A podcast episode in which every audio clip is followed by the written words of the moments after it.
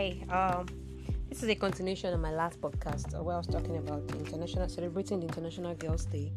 Um, okay, so I just want to quickly wrap up something. I was talking about donation, which is very very pertinent. And if you don't have money, you can post on your social on all your social media platforms. Okay, so um, I learned that we are about 1.1 billion girls alive.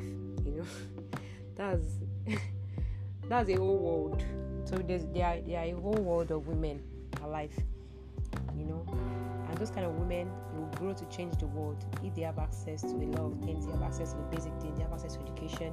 If they have access to being treated fairly and equally. 1.1 billion alive. That's a huge lot.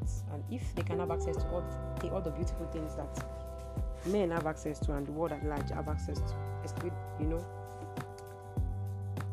it will, it will grow to change our world when women are educated also it they end up to be more job like when we are when we all go to school and become educated some finish from school and become entrepreneurs and big business owners they can create more jobs you know?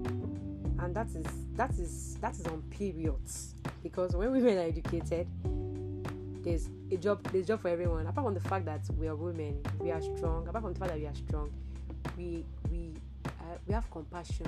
This is our nature. So when when women are educated, there is a job for everyone, basically. So let's let our African countries stop um, um, stop the stereotype and start educating women. When women are educated, you know, they have they, they, they, there's growth in the economy. The economy grow, grows in leaps, it grows in bounds. Also, I was talking about Malala as a donation fund, as a sorry, as a charity, if if donate where you donate your funds to.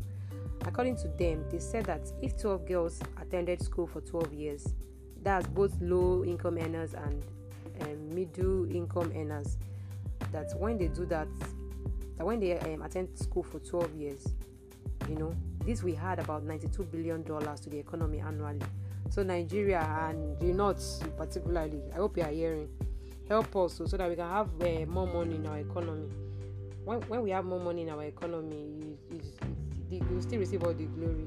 So let's try as much as possible to educate girls. And even in your little community, your little community, there are girls that are not going to school and all. You can fix them up somewhere. You talk to you. Don't have to take them to a private school. You can take them to a government school. There are gov- quality government schools around where where they can learn something. Just register them. Maybe you, you register them with stipends maybe 5,000 or 6,000, get them registered, you buy uniform.